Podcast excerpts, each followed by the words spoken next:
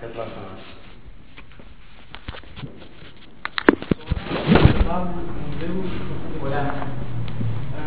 تو جلسه قبل گفتیم که حزب توده خیلی موفق بود سازماندهی و عضوگیری نیروها ولی نگاه که می‌کنی که تو خود شوروی استالین حضور داشته بعد اصل استالین هم که همه معتقدن اوج دیکتاتوریه مثل دهه کل روشنفکرها اروپا به همین اعتقاد دارن. کلا یعنی دیگه اصلا توش دیگه این جامعه بازی که خب حزب توده خیلی از استفاده می‌کرد معنا نداشت. این چجوری نیروهای مثلا روشنفکران ما تو ایران اینو حذف می‌کردن. که از اون طرف یه تشکلی که اصلا داره فعالیت می‌کنه و خیلی به قول شما کتاب و در از فضای بازه حالا در تو خودش که اون چیزی که خیلی بهش اعتقاد اونجا هست آرمان شهره اصطلاحا حالا ببین تو خودش رو که کسی ندیده بود که. در حقیقت خودش رو مثلا حاکمیت اتحاد شوروی مثلا هواداران بین المللیش توضیح می‌دادن. اون موقع که مثل الان نبود. مثلا همه چی مثل آکوریون باشه تو همه کشورها معلوم باشه. الان مثلا نرم افزاری اومده شما آدرس یه نفر مثلا توی توی کشور مثلا دور افتاده افریقایی بخواد مثلا هدایتت می‌کنه من سر خونه. اینقدر در حقیقت همه چی شد اون موقع که اصلا اینطوری نبود. نشریه سراسری مثلا ایزوستیا بود که مثلا تا همین قبل از فروپاشی شوروی مثل آساهی ژاپن یه چیزی حدود ده میلیون تیراژ داشت و بیشترین تیراژ جهان رو داشت. اونا چیز می‌کردن بعد خب رادیو داشتن و بعدم تلویزیون اومد و بیشتر تبلیغات در حقیقت خودشون بود. اما فضای دوران باید در نظر گرفت. این فضای دوران اون دفعه بحث شد. دو تا باب تضاد وجود داشت. یه تضاد خلق امپریالیست بود. یه تضاد در حقیقت بین جبهه سرمایه‌داری بین المللی با جبهه کار. یعنی دو تا تضاد. یه تضاد پرگستره تر تضاد خلق امپریالیست یه تضاد هم تضاد کار و سرمایه. و شوروی هم وسط این دو تا تضاد قرار داشت. یعنی اگر شوروی نبود تضاد اولی حداقل خیلی دقیق و عمیق نمی‌شد بعد خب شوروی هم جدا از اینکه جلوی جریان سرمایه‌داری جهانی افتاده بود هم الهام بخش جنبش های جهانی بود هم, هم لوجستیکش هم دانش مبارزاتی و خدمت اسلحه و پول و امکانات اقتصادی و و و و, و. هر جنبشی هم به خصوص از دهه 1950 و 1960 راه می افتاد ایدئولوژیک هم بود گرایش چپ داشت گرایش طبقاتی داشت.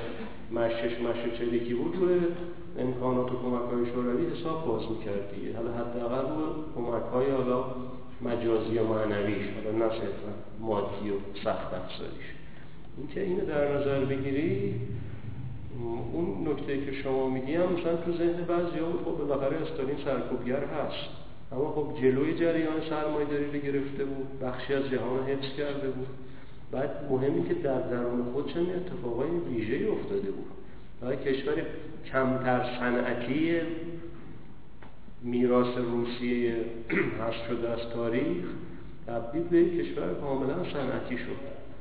ببین گاز پلان سازمان برنامه که راه افتاد جریان کارشناسی تو شوروی به وجود اومد تلقی کارشناسا برای تو طراحی برنامه اول شوروی این بود که شوروی توان تولید 100 میلیون تن فولاد داره. ولی استالین ایستاد سر 500 میلیون تن تولید. و اون 500 میلیون تولید تن تولید فولاد هم تحقق بخشید و بیسای در حقیقت جدی صنعتی برای اقتصاد شوروی وجود آورد. بعد فرض کن نرمای بهداشت خیلی نسبت به گذشته بهبود پیدا کرد. نرمای غذایی به همین ترتیب. شوروی وارد عصر فضا شد. 1962 چهار سال بعد از چهار سال یه دهه بعد از مرگ استالین چند سال بعد از مرگ استالین اولین فضانوردهای جهان خب روسا بودن یوری گاگارین بود مرد خانم تروشکوان بود. اولین فضانورد زن. اولین قمر مصنوعی یا ماهواره رو شوروی فرستاد. یعنی خب علوم پایه رشد کرد آکادمی ها را افتادن. بعد علوم پایه انقلابی وجود آورد توی به اصطلاح بیسای فیزیک. فیزیک به کمک فیزیک سماوی اومد به کمک فیزیک کهکشانی اومد. خیلی اتفاق مهمی افتاد. ببین استالین هم اون دفعه اشاره شد مثلا باید مثل رضاشاه باش دو بچه برخورد کرد. رضاشاه یه وجهی سرپنجه خونین و پوتینه در حقیقت نظام میشه. یه وجهش هم بالاخره تو ایران تحولاتی رو به وجود آورد. اولین نهادهای سرمایه‌داری اقتصاد سرمایه‌داری تو ایران دوران رضاشاه زیربناها دانشگاه راه بیمه و چیزایی که قبلا بهش اشاره کردیم. که استالین حالا رضاخان فقط تو ایران بود. استالین تو کل جهانی نقش داشت. اینکه اون چیزایی که شما میگید تو ذهنها بوده. مثلا مرزبندی نیروهای ملی با حزب توده هم یه بخشش هم سر همین مسائلی که شما میگی.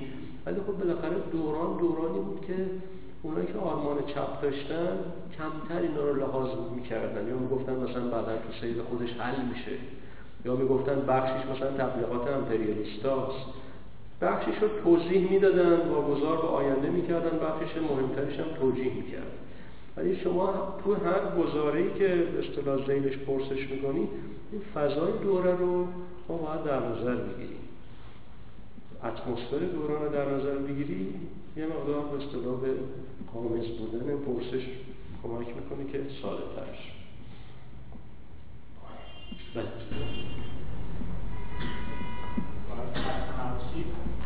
دو تا سوال داشتم.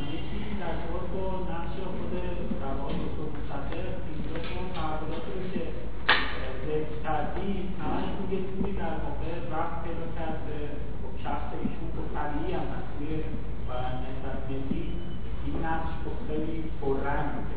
اما به نظر می‌رسه هر چقدر پیشتر میایم به دلیل پیچیده تر شدن شرایط نقش آدم ها نقش افراد توی در واقع پیشبرندگی تحولات کمتر میشه. می‌خواستم راجع به یکم توضیح بدید سوال دوم.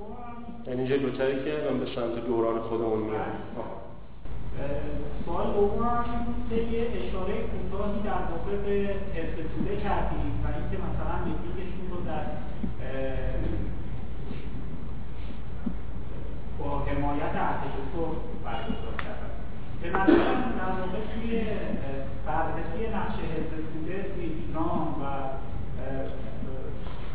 حالا تا حدودی مثلا مارکسیست بعدی توی ایران این حقیقت محکوم بوده که در واقع نقش چپ ایران رو در ارتباط با نقش کلی اردوگاه سوسیالیسم باید دید. یعنی اردوگاه سوسیالیسم اردوگاه امپریالیسم. لنین یه در واقع خطره جدی به نظر می‌رسه به مارکسیسم می‌زنه و اون اینه که هر تجزیه رو در ارتباط با در واقع ثمر بخشیش روی یک انقلاب می‌کنه بعد کلا هم مثلا حزب توده توی ایران بالاخره یه در واقع چیز داشته نه حزب توده کل احزاب چپ توی در واقع سوسیالیسم توی اون دوره. یه تئوری داشتن که در واقع یه حزب برادر بوده حزب در واقع کمونیست شوروی. و همه چیز رو در ارتباط با اون یعنی حزب توده مثلا تحلیلش این بوده که آیا در واقع حمایت کردن از دادن امتیاز نفت شمال به شوروی در جهت در واقع انقلاب پروتری هست یا نه یعنی در واقع یه تحلیل کاملا لینگویستی می‌کرده به نظر نسبت میگه قبل از اینکه یه چالش جدی برای در چپ ایرانی باشه چپ مارکسیسم ایرانی یه چالش جدی برای تفکر لنینیست اسرائیلیست توی سراسر دنیا که در واقع این بهش پرداخته نشده. خواستم ببینم که با این تحلیل خب اولی که گفتی بالاخره هر دورانی مرد دورانی هم داره دیگه. دورانهای گذشته حالا همونطور که شما خودت توضیح دادی هرچی جلوتر میایم این نقشا داره کمتر میشه. این دورانهای گذشته حول به اصطلاح کاکل افراد محوری دوره میگشته دیگه. حالا تاریخ ایران بیشتر اینطوریه دیگه. مثلا فرض کن خیزای اول توسعه در ایران رو هم سه صدر اعظم قائم مقام و امیر کبیر رو بعد هم سپه سالار می‌بینی خیلی پیرامونی ندارن. همه چیز تو اونا تجمیع شده. ایده اصلاح طرح اصلاح برنامه اصلاح اجرای اصلاح همه با یه نفر. یعنی ایده پرداز و طراح و مجری اینا تجمیع شده تو وجود یه نفر. اون وجودم که هست میشه حالا یا تبعید میشه مثل سپه سالار یا کشته میشه مثل امیر کبیر قائم مقام اون به اصطلاح پریودی هم که اونا شروع کردن اتمام پیدا می‌کنه. بعد جلوتر که میای خب مثلا مشروطه کمتر اینطوریه قطبا زیادتر بودن چهره ها کمتر بودن. ولی دوران بعدی مثلا باز رضاخان وسط دوره است. دوره بعدی مصدق وسط دوره است. دوره بعدی مثلا آقای خمینی وسط دوره است. دوره بعدی مثلا تو عرصه که یکی دو نفر میان وسط تو عرصه تشکیلاتی یکی دو نفر میان وسط. یعنی الان ببین جهان اتفاقات مهمی داره توش رخ میده. حالا توضیح خدمت میدم. یعنی توی دوران مصدق مصدق از همه آگاهتر کاربلدتر اینا هم به اصطلاح صفات عالی و تفصیلی به کار نمی‌بریم. مداهنه کنیم فرد انقدر بالا ببریم که نشه بهش انتقاد کرد. انتقاد داره مخصص توی وجوهی در